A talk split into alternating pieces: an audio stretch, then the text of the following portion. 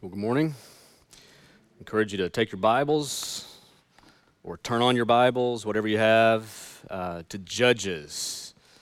Judges chapter 19. We're going to be looking at the remaining chapters of Judges today. Uh, before we get there, I just want to just say, you know, as, as a pastor here at Redeeming Grace, I'm just so encouraged by you. Um, and so encouraged in many different ways. It's a good day here at Redeeming Grace. We're going to be voting later to call, hopefully, Lord willing, an associate pastor. Uh, just continued growth of our congregation, the needs continue to ex- expand, and so the need for staff continues to expand. Uh, just the last two days, got to spend up in New York with Omar. Uh, just to see how Lord's calling uh, his family uh, there to either Brooklyn or the Bronx, and just to spend those two days with him praying and thinking through all that the Lord has for them. Excited to send them out to see what the Lord's going to do in and through them in the coming years. Uh, so many of you, just the Lord at work in your lives. I'm so encouraged as I speak to many of you one on one, just how God's calling people into ministry, preparing even this year to send others out to other places of service and ministry, and, and just how God is at work here. I'm encouraged and blessed by you. Um, and so just wanted to say that and share that with you this morning.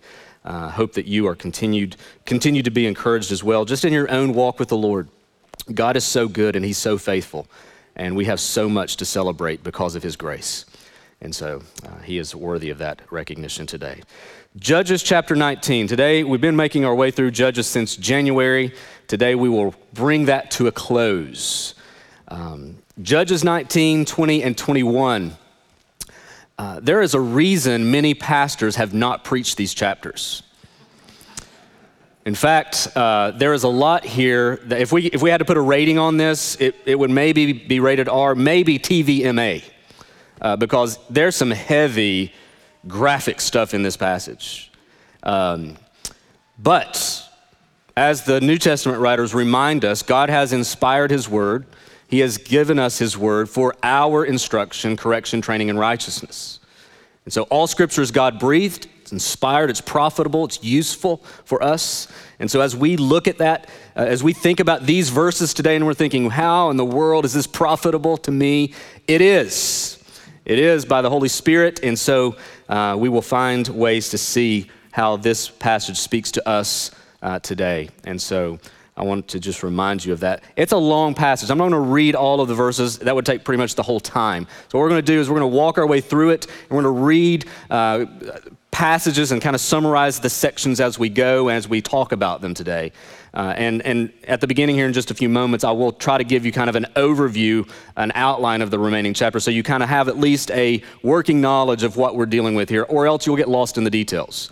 Uh, it's just a long narrative, and I think it's, it's best treated as one message because of its, not just because of its length, because of the storyline and all that's coming out of this. And so, with that said, let's pray and ask for God's help and grace as we look at His Word today. Father, we do thank you for your Word. We thank you for giving us this wonderful treasure, this wonderful truth, Lord, that speaks into our lives and that changes us. And so, Lord, as we consider your passages in these passages today in Judges, would you open our eyes and open our ears that we may see that we may hear and that we may respond in a way that pleases you. We pray this in Christ's name. Amen. At the heart of liberty is the right to define one's own concept of self existence, of meaning, of the universe, and of the mystery of human life. These were the words of Supreme Court Justice Anthony Kennedy during a 1992 ruling concerning an abortion case. This one sentence, this one sentence is both tragic and telling of the culture in which we live. This was the early 1990s, not 2016. Let me say it again. The quote again that he wrote in his ruling and his um, uh, comments towards this particular case. He said, At the heart of liberty is the right to define one's own concept of self existence, of meaning, of the universe, and of the mystery of human life. At the heart of this statement is a full blown endorsement of self autonomy and the faulty notion that each of us have the right to define what is right and true concerning life, human existence, and all the most important issues of our day. Now, it's no news to us that our culture has bought into this hook, line, and sinker. That's on full display in the world today. And it's just, just to even summarize it more so, it's basically the idea is that each of us are sovereign individuals that can say what is true and what is not true, and each of us can do that. We can redefine or define ourselves however we want in any ways that we want. And so, as a result of that, we see all of these issues trickling out into our culture today. Issues that 10, 10 years ago, 10 years ago, we would have not even thought we were having to deal with, that we're having to deal with today. And so, the temptation, though, for us is as we think about the culture around us, is to immediately jump in and begin criticizing the culture. But we're not going to do that today. What we have to do is we have to step back and ask the question why is the culture doing what it's doing? And why, is, why are even believers being drawn into this? See, the issues aren't the cause of the problem. The, the issues, the specific issues, whether, whatever, whatever issue it is that, that is on your heart, um, the issues themselves aren't the crux of the problem. There's a greater problem. There's a greater issue. And I think that this, this, uh, this sentence from a Supreme Court justice and other things kind of get to the heart of the problem. And it's simply that each of us want to be our own gods and rule our own lives. That's the problem. That's the problem at the end of the day, all in the name of liberty. Amen? The only issue is that such self autonomy and self sovereignty is not liberty, it's idolatry. It's an attempt to dethrone God so that we can take over and call the shots ourselves. But, friends, this is not at all new. Maybe the manifestations of it are new, but the root problem is not at all new. In fact, it started first in a beautiful place called Eden. It was there where a serpent tempted the first man and woman to reject their creator so that they could become their own sovereigns. The only issue there that, that we see, the basic problem there in the garden, was that, that they were tempted to become their own ruler, their own God. It's the basic issue that introduced sin into the world a rebellion against the Creator. And nowhere is that more clearly on display in the scripture than right here in Judges.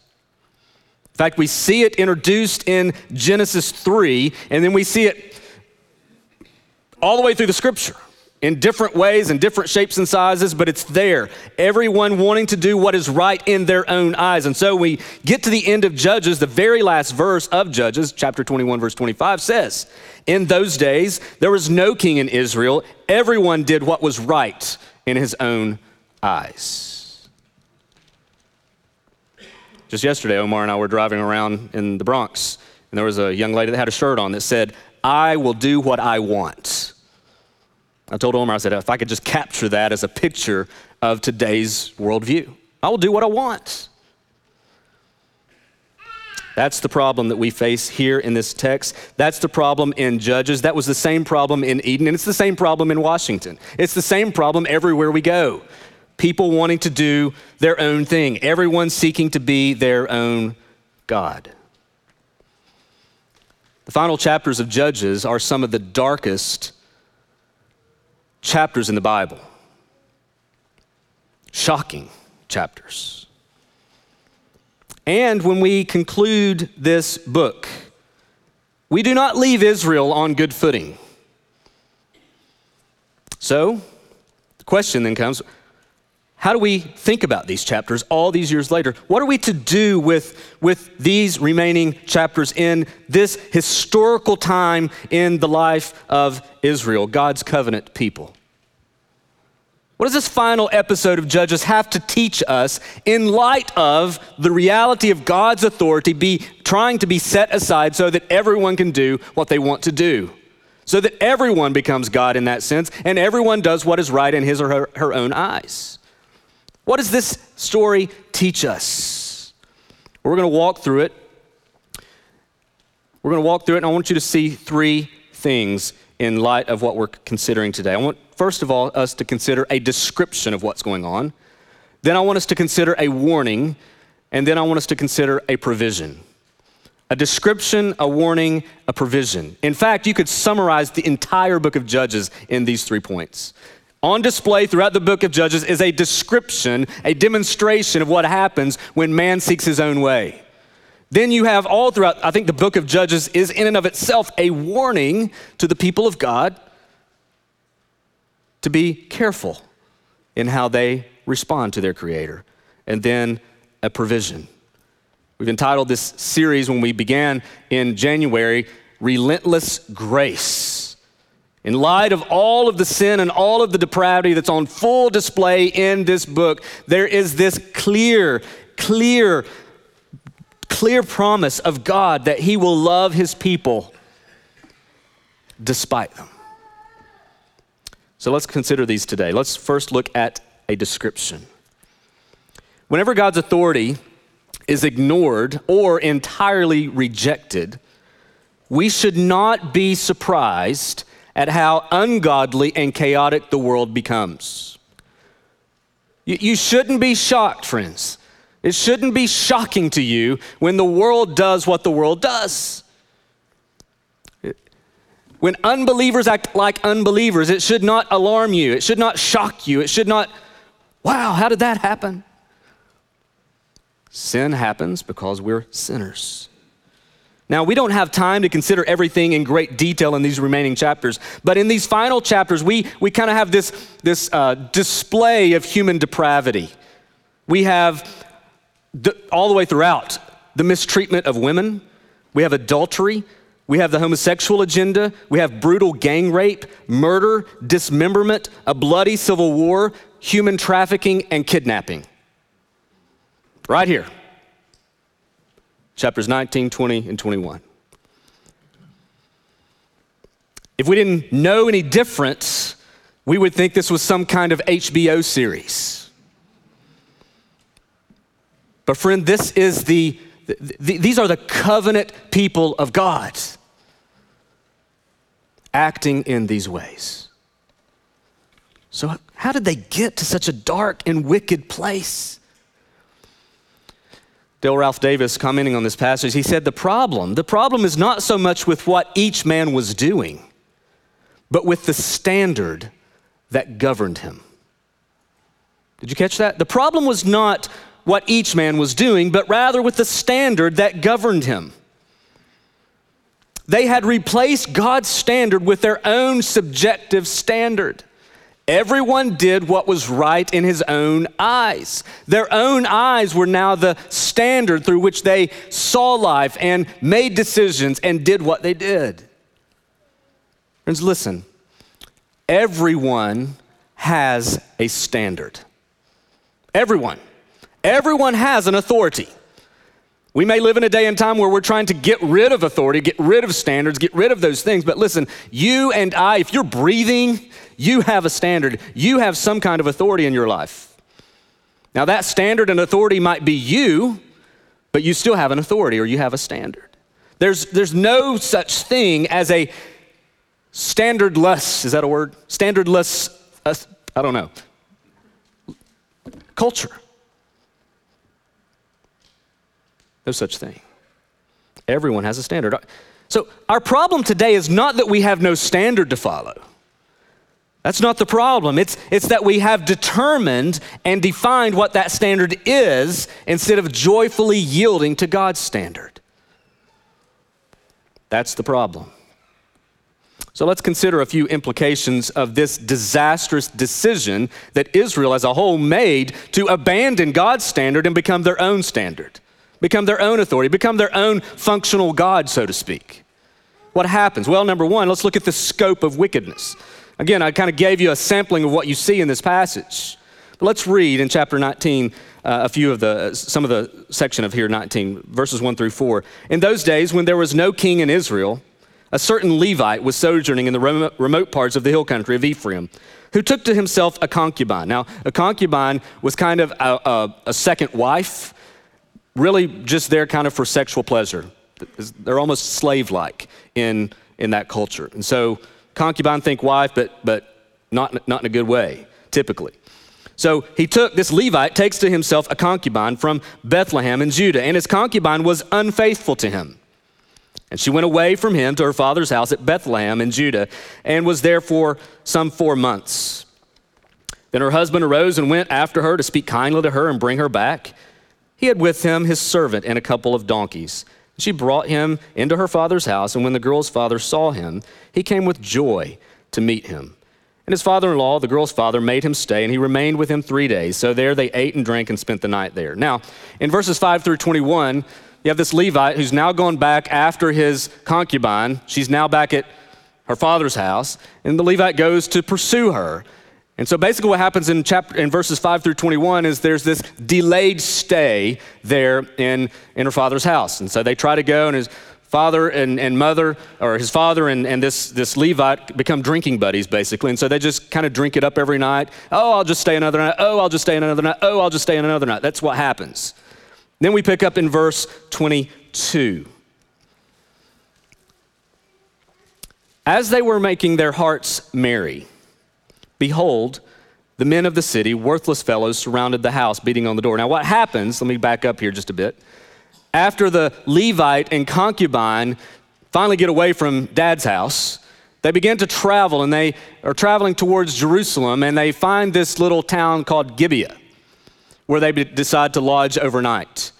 And what they end up doing is they end up staying in the center. They're kind of in the town square, kind of figuring out where we're going to stay tonight. And this traveler from Ephraim comes, the hill country, comes and says, Hey, why don't you stay with me? I'll offer you some hospitality. He wasn't from that town either. And so they're like, okay, we'll come to your house. And so they're at this guy's place in which he's staying. And he's, they, this, this man from Ephraim provides the Levite and his concubine the supplies that they needed. And things seem to be going well. And that's what happens up until verse 21. And so in verse 22, as they were making their hearts merry, behold, the men of this city, worthless fellows, surrounded the house, beating on the door. And they said to the old man, the master of the house, Bring out the man who came to your house, that we may know him.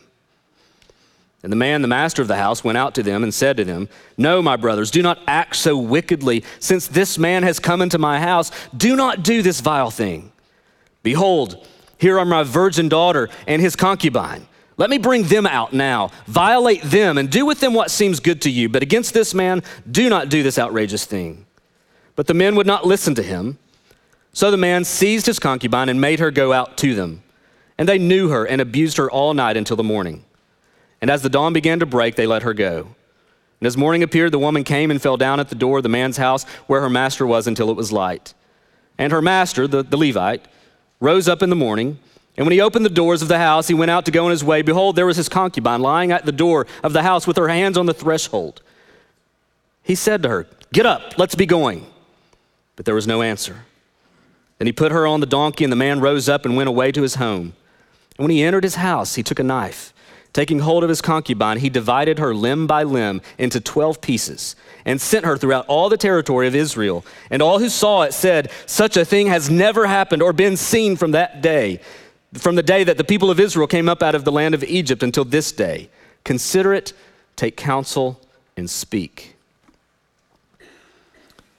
Now, what you have here in chapter 19 is quite a graphic example of what happens when verse 25 of chapter 21 is the operative worldview. When everyone does what is right in his own eyes, there is unlimited depravity. Anytime a people outright reject God and his authority, human sin has no limits. None. When you read this and you hear this, we are shocked to hear and read what's going on because this is a Levite, right? This is a Levite who had a particular responsibility in the nation of Israel, especially with leading and shepherding the people of God. So we're shocked.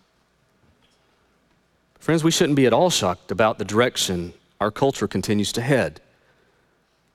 Because this is how they think. This is, the, this is the, the mindset that our world has. They do what is right in their own eyes, and so there's no limit to human depravity. It's exactly what happens when we try to take the throne away from God, when we try to rule ourselves. Friends, when we consider ourselves capable of defining what is true and right, then we only end up with a culture or society that is chaotic and cruel, and where everything that is worst in human nature comes to the surface. When there's no king, when there's no ruler, when there's no one to govern and lead the people, when there's no one submitting to a standard that is God's standard, this is exactly how things can go. Friends, these verses are certainly repulsive and tragic. But I would actually argue that the greatest tragedy in Israel was the fact that everyone had sought to become their own God. When we read this, how should we respond? We should weep. We should mourn over the condition of the people of God at this point. These are our spiritual ancestors. These are, our, these are the, people of our own heritage acting this way.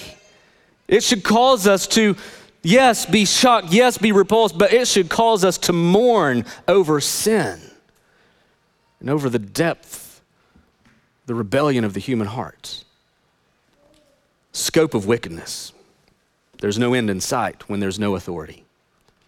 But what about the impact? The second thing, the impact of wickedness. The truth of the matter is, is that in a culture where everyone seeks to be God, everyone doesn't get to be God.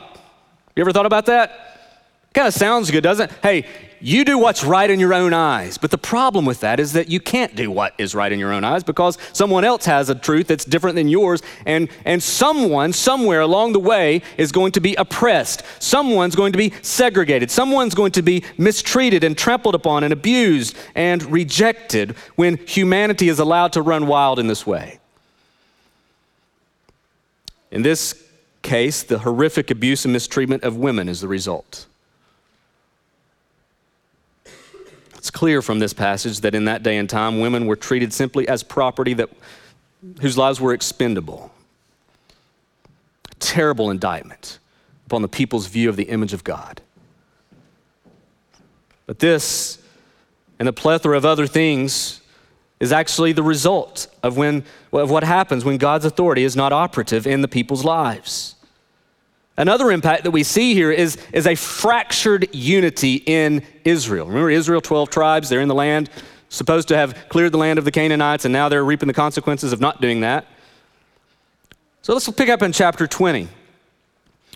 Because the result of this Levite's sin, how he treated his concubine, and now the, all that happened there that night, and him sending out her body in 12 different places cause a, causes a stirring in Israel.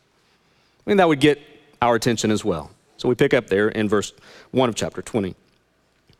So you can think now, as a result of what happened in the Levite and concubine and him sending her body the way he did out, then all the people of Israel came out from Dan to Beersheba, including the land of Gilead, and the congregation assembled as one man to the Lord at Mizpah. And the chiefs of all the people and all the tribes of Israel presented themselves in, all the, in the assembly of the people of God, 400,000 men on foot that drew the sword.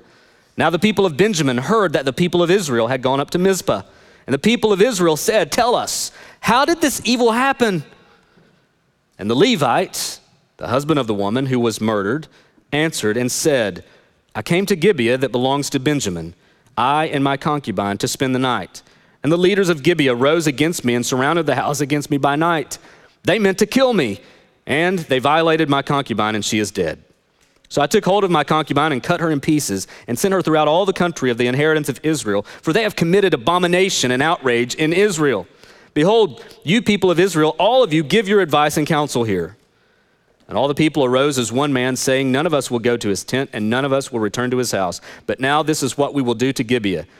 We will go up against it by lot, and we will take the ten men and of a hundred throughout all the tribes of Israel, and a hundred of a thousand, and a thousand of ten thousand to bring provisions for the people. And th- then, when they come, they may repay Gibeah of Benjamin for all the outrage that they have committed in Israel. So all the men of Israel gathered against the city, united as one man. The tribes of Israel sent men throughout all the tribe of Benjamin, saying, What evil is this has taken place among you? Now therefore give up the men, the worthless fellows at Gibeah, that we may put them to death and purge evil from Israel. But the Benjaminites would not listen to the voice of their brothers, the people of Israel. Then the people of Benjamin came together out of the cities of Gibeah to go out to battle against the people of Israel.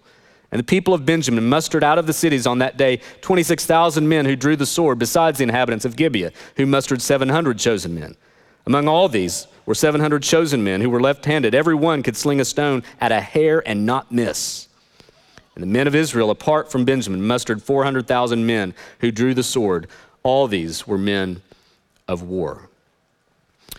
So the results of what happens with this Levite and concubine is an all out civil war in Israel. Now, multiple times you will see here, multiple times you will see this reference of them coming together as one man. There seems to be unity in Israel, right? But who are they unified against? Benjamin, one of their own tribes. So, in what seems to be a demonstration of unity, there is great fracture, there is great disunity because now they are fighting against one another. They act no better than the pagan Canaanite nations around them acting in this foolish, dark way. There's this great divide. As this, again, this passage should cause us to mourn over the extent of Israel's behavior. I mean, just think about the Levite. Even the Levite, in telling the story, he kind of he kind of reshapes the story to serve his own his own kind of his own uh, version of the story to make it sound better. He doesn't really give all the facts in the way that they actually happen, so that as a result of that retold story, now Israel's responding in a way that's going to bring civil war to that, to that nation. It calls us to mourn. They show us that, that even the covenant people of God are not immune to such horrific behavior. Now, friends, when, when we think about that, we should think about our own hearts, our own lives, our own, our own place among the people of God. While we might not be so brazen and flamboyant with our sin as they were here, there may very well be hidden or camouflaged sin in your own heart and life. Just like the Levite we might be presenting ourselves better than the whole truth would actually say. Friend, this should remind us that no matter who you are, no matter where you are, no matter what you do, and no matter how you think or behave or present yourself, there's coming a day when your sin will be found out. There's coming a day when you will be held accountable you might be skilled at covering your sin before others, but do not be fooled, for God sees and God knows everything. When we hear this passage, and certainly when we get into chapter 21, we see how, how, how God is actually using Israel to bring judgment against Benjamin. We will be held account. We will be held accountable for our own failures and our own sin. And this passage here is partly to remind us of that reality, that danger that, that's posed to each of us when we have no king or authority but our own. It reminds us just how much we need a Savior outside of ourselves. The impact of wickedness, there's no end. Which leads me right into point number two a warning. So you have the description. We could, again, we didn't even scratch the surface of all that's going on here, but there's so much sin, so much depravity because of their failure to submit to God. So there's a description of what happens. Now there's a warning. One of the striking things about this passage is the fact that this is Israel. These are the people of God, the very ones abusing the women, lying and deceiving, participating in human trafficking and massacre. These are God's covenant people. This is not, this is not the Philistines. not the Jebusites, this is not the Canaanites, this is not all those other ites. So the Israelites. And let this account serve us all as a strong warning that even with all of our experiences of God's grace, even with all the privileges that, privileges that we have as the people of God, we too can find ourselves in a place away from moving away from God and His authority. I think that's the, that the point of verse 30 in chapter 19. All who saw it, such a thing all who saw it said, Such a thing has never happened or been seen from the day that the people of Israel came from the land of Egypt until this day. Consider it, take counsel, and speak. In other words, be warned. Let this serve as a warning to you.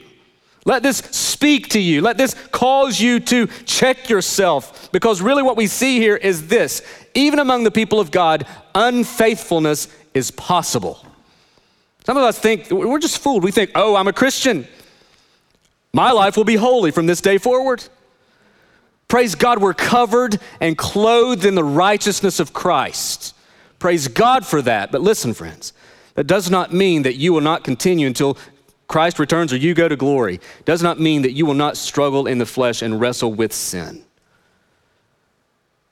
Because you're not saved by your righteousness, you're saved by the righteousness of Christ. There are many things that had led to this chaotic scene, but it surely, surely was started by this rejection and abandonment of God's authority. You know, today, our, our culture knows nothing of that. We, know, we, we see that. To, to even speak of God's authority brings ridicule. And I don't expect it to be any different anytime soon. In fact, I think it will continue to, to grow worse. But the warning here is not a warning necessarily for the culture. The warning is for the people of God. Because the people of God are the ones that are in sin and the ones that are in f- failure mode here, big time. And so this warning is for their sake. The warning is for our sake. Friends, every day there are Christians, every day there are churches, every day that fall away to the philosophies and worldviews that stand opposed to God's revealed truth all over the landscape of the world, all over the landscape of the United States, there are Christians and churches that are falling away, falling by the wayside because they are abandoning the authority of God. They're seeking to do Judges 21 25 in their churches. Whatever feels right, whatever sounds right, whatever kind of makes us we relate well to the culture, that's what we will do. I know what God's word says, but We don't want to be offensive. Friends, I find it amazing that even in many of our conservative evangelical colleges and universities, we find these same things happening. Students who have a worldview shaped more by the flow of culture and opinion of their professor than they do the Bible. You know, we have 11, 12, 13 graduating seniors this year, right from this church. That's pretty amazing. So we kind of have a, a dozen, right? A dozen that's being sent out into the world in some way. For, so if you're one of those seniors, let me just speak to you for a moment. Everybody else listen and apply it to your own life too. Let me just speak to you though for just a moment. My warning to you is this. When you get out out from the, from the flow of your normal family life and you get out into the world, whether you're going right to work or going to college, listen, your faith is going to be tested and challenged like you have never thought before. It's going to happen. Your faith is going to be shaken. You're going to be presented with philosophies and arguments about life and truth that will cause you to question everything you have thought about and learned about in the church. In some places it will be more subtle, in other places it will be quite bold. You will be challenged. Bart Ehrman is an American New Testament scholar at UNC Chapel Hill, North Carolina. At one time, he was a conservative, Bible believing Christian, went to Moody Bible Institute, later graduated from Wheaton College. Bastions of evangelical Christianity, believe the Bible, serve the church. He later, though, graduated with a Master's of Divinity and PhD from Princeton Seminary. No longer now does he identify as an evangelical Christian, but rather as an unbelieving skeptic. And in his classes at UNC Chapel Hill, he, he often begins his class in this way, and this is a direct quote from him. The first day of class, with over 300 students present, I ask, how many of you would agree with the proposition that the Bible is the inspired word of God? Whoosh! Virtually everyone in the auditorium raises their hand. I then ask, how many of you have ever one, or how many of you have ever read one or more of the Harry Potter books? Whoosh! The whole auditorium. Then I ask, and how many of you have read the entire Bible? Scattered hands, a few students here and there. I always laugh and say, okay, look, I'm not saying that I think God wrote the Bible. You're telling me you think God wrote the Bible. I can see why you would want to read a book by J.K. Rowling. But if God wrote a book, wouldn't you want to see what he has to say? Friends, those are the words from an unbelieving skeptic. And he nails it. If God wrote a book, wouldn't you want to know what he has to say? The reason that so many college students and adults, and even before that, the reason so many people abandon the faith is because they do not have a clue what the Word of God says. Clueless. Just ask how many of you, how many of you have read the Bible in its entirety? How many of you have, have, have looked to see what God has to say. I think that there is no greater indictment today upon the church than so many biblically illiterate Christians. Clueless. Clueless. As if God's word is authoritative if He is the creator of the universe and He has inspired everything that we need for life and godliness in the Bible, in His book, then do you not think that we ought to build and shape our lives by it? This is very simple. If you're heading to college soon and you've not scratched the surface of Scripture, you are in a world of hurt. And I'm not trying to say that to scare you, because I believe God's sovereign. I believe God is, is sufficient in His work in your life. And if you're a believer, He's going to guide you and shape you and navigate you through, through any difficulty that you will face. But listen, you better know what you're talking about. Because there are many unbelievers in the world today that know your Bible's better than you know it. And it's just simple. It's a simple failure to allow the Word of God to be authoritative in our lives. We kind of do what we want to do, and oh, yeah, give Jesus a little head nod every now and then. It's a big deal, friends. All this is is a simple plea. Whether you're going to college, whether you're a stay at home mom, whether you're a working mom, whether you're a, a dad who, who runs around, whether you're not a parent at all. This is a simple plea for you to to invest yourselves in God's word because if you don't, you are functionally acting like Judges 21 25. It was just this past week. How much of God's word did you read? I'm not a legalist. I don't think, well, if you didn't read this long and this much, you're, you're not a Christian. That's up to you in the Lord. But did you even open the Bible this week? If you didn't even open the Bible this week, functionally, you're Judges 21, 25, doing what you want in your, what's your, what's your authority? What governed your process of thinking this week? It wasn't God's word because you weren't in it. It was your own perspective, your own opinion, which is being formed by so many other things. This is exactly what led Israel to where they were. Don't be so foolish to think that you can navigate the world today without, with, with kind of, kind of this, this, this shallow approach to Scripture. Friends, open the Bible. See for yourselves how it addresses the realities and problems of the world around us. See for yourself the scope and sequence of God's amazing redemptive work, ultimately culminating in the finished work of Christ. Fall in love with the pages of Scripture because it is God's inspired and errant word that He has given us for our own good and for His own glory. There's a warning here. Uh, the warning is that, listen, if you're not submitting to God's authority, whose authority are you submitting to? Because you will submit to some authority. And that authority may very well be your own eyes. And listen, all of us make lousy gods. You're just a lousy God. None of us, none of us could even come close to being who He is. And then number three, a provision. A provision. As we keep reading, as we keep reading this story, Israel gets into this civil war with one, with one of its own tribes, Benjamin. And th- though it loses many thousand, it finally kind of puts Benjamin to basically destroys Benjamin. There's 600 men left. 600 men. That means all of the women, all of the children, and a bunch of other men were slaughtered and killed. 600 men left in Benjamin. That's it. We read on in the chapter, later chapter, verse tw- chapters 20 and into chapter 21, and we have these 600 left.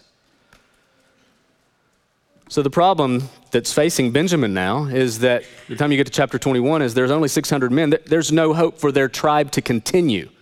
How are they going to have babies? There's only men. And all of the other tribes of Israel had made a vow that they're not getting our wives. And so that's exactly what chapter 21 does. So, what do they do? Benjamin is almost destroyed, and, and the remaining men have, have no wives. So, they do what you would expect any corrupt, sinful nation would do they engage in human trafficking and kidnapping to get them some wives from Jabesh, Jabesh Gilead. And you can read about that in chapter 21. And that's how Judges ends. The civil war happens. Benjamin's almost annihilated, destroyed. They realize there's 600 men left, no wives, and so they go steal wives from this little city that didn't come fight with Israel. They kill all of their all of their their inhabitants, and there's 400 virgins left, and they basically steal those 400 virgins, and then they go to Shiloh and steal 200 others, so that Benjamin can have a legacy. That's how Judges ends. The fighting subdues, the tribes of Benjamin is almost annihilated. But thanks to the terrorism that happens in Jabesh Gilead, there are there's hope for Benjamin, I guess. And every man departed to his own tribe and family and settled in his inheritance. That's what we read when you get to chapter 21, verse 24. And the people of Israel departed from that time, every man to his tribe and family, and they, were, um, they went out from the, there, every man to his inheritance. War is over. The 12 tribes, Benjamin just barely hanging on, goes back to their own places and settle. you think about that. That's how the book of Judges ends. And then with the capstone. In those days, there was no king in Israel. Everyone did what was right in his own eyes. It's a great encouragement, isn't it? That's how the book of Judges ends. What is, uh, what possibly, what possibly could we draw out of this final scene that is good, that, that points to some kind of provision of God? Let me try to point that out as we close. Even though the event that happened in Benjamin is virtually a repeat of what happened in Sodom back in Genesis, unlike Sodom, which was completely destroyed, there was a remnant left in Benjamin. God was gracious. As evil as they were, He did not completely destroy them. And when you get to the end of Judges, I mean, we've walked our way through it for these past five months. When you get to the end of Judges, is it not a miracle that by the time we get to where we are, that there's even an Israel left? I mean, is that not amazing? That God even allows Israel to be alive? As corrupt and as bad as things have gotten? There's a miracle here. God is staying faithful to his promise, even through the remnant, even through all of the corruption and human depravity that, that existed in their, own, in their own day. He is faithful to his promise. Even when we get to the final words of verse 25, these are the words of someone writing these words looking back, looking back to days now past. For after all of the tragedy of Judges, we do have the book of Ruth. After Judges comes the story of Boaz and Ruth. After Judges comes the story of Hannah and Samuel. After Judges comes the story of David and Solomon. God preserving, God keeping a people for himself, raising up new people who are faithful to him and who want to honor him. Friends, Judges does not end with revival, but it does end with a glimmer of hope because God's relentless sovereign grace is so much greater than the depths of man's sin. That's the point of Judges. As bad as we are, God is greater. As sinful and as corrupt and as rotten as we can be, God's love, His mercy, His grace is so much greater.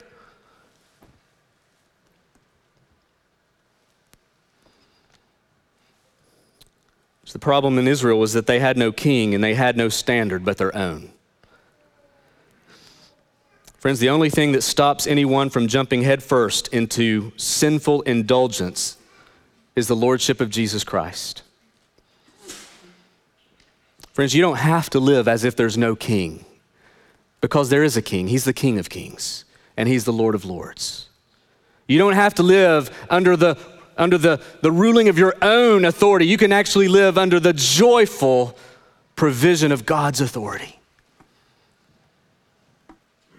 So the temptation, though, will be to sit on the throne ourselves, to fight for our own autonomy.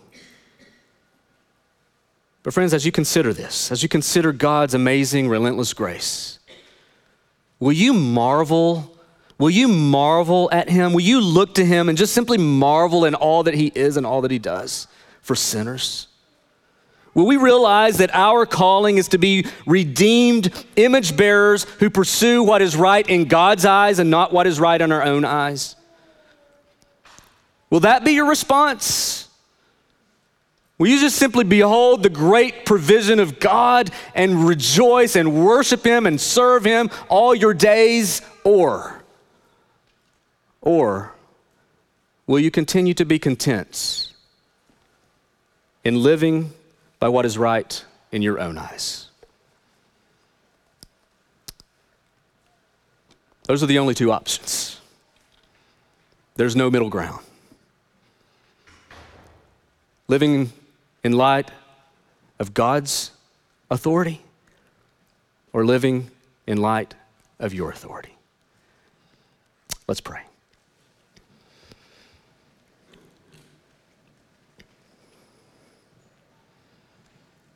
Father, we, we acknowledge that as we conclude this historical account of your people in Judges, God, that we are taken aback by just how dark and bad things grew. Lord, it's a reminder to each of us, Lord, that we too are not beyond we're not beyond living the same way. Lord, maybe there are even people in this room that they may not be living outwardly in such rebellion, but inwardly their lives are so filled with darkness. God, would you call them to repentance? Would you allow your grace to pursue them in such a way that their lives would be confronted, transformed.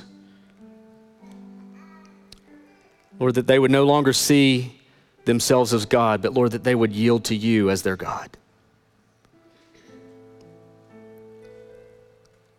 Father, if we are here today and we're not a Christian, Lord, that's how we operate. It may not, we may not think that way. But Lord, if we're, if, we're, if we're not, if we don't belong to you, then we belong to something. And usually that something is ourselves. We try to make ourselves God. We try to make ourselves Lord and King and ruler.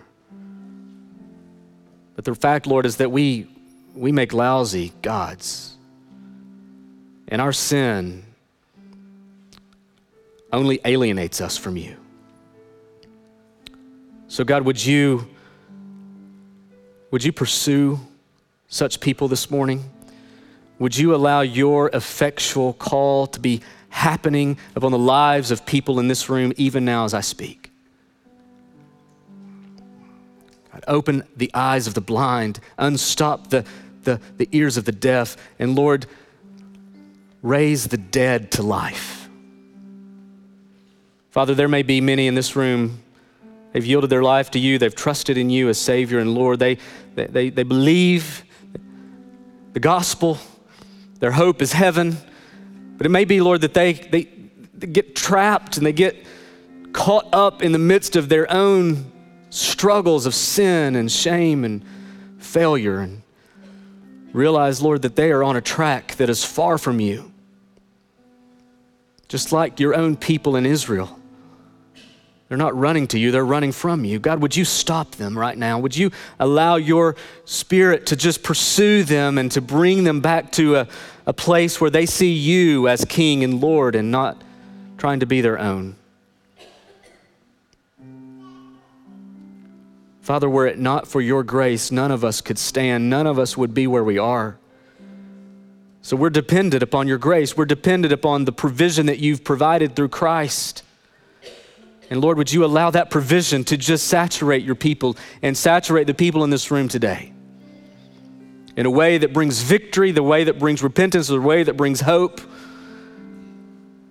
Father, may we be a people that do not what is right in our own eyes, but Lord, may we be a people joyfully, joyfully yielding to what is right in your eyes, defending what is true and what is right because you have declared it. Lord, would we be a people that is, that is committed in a way that is in a unified way to be defenders and proclaimers, heralds of your truth in a world that completely rejects it.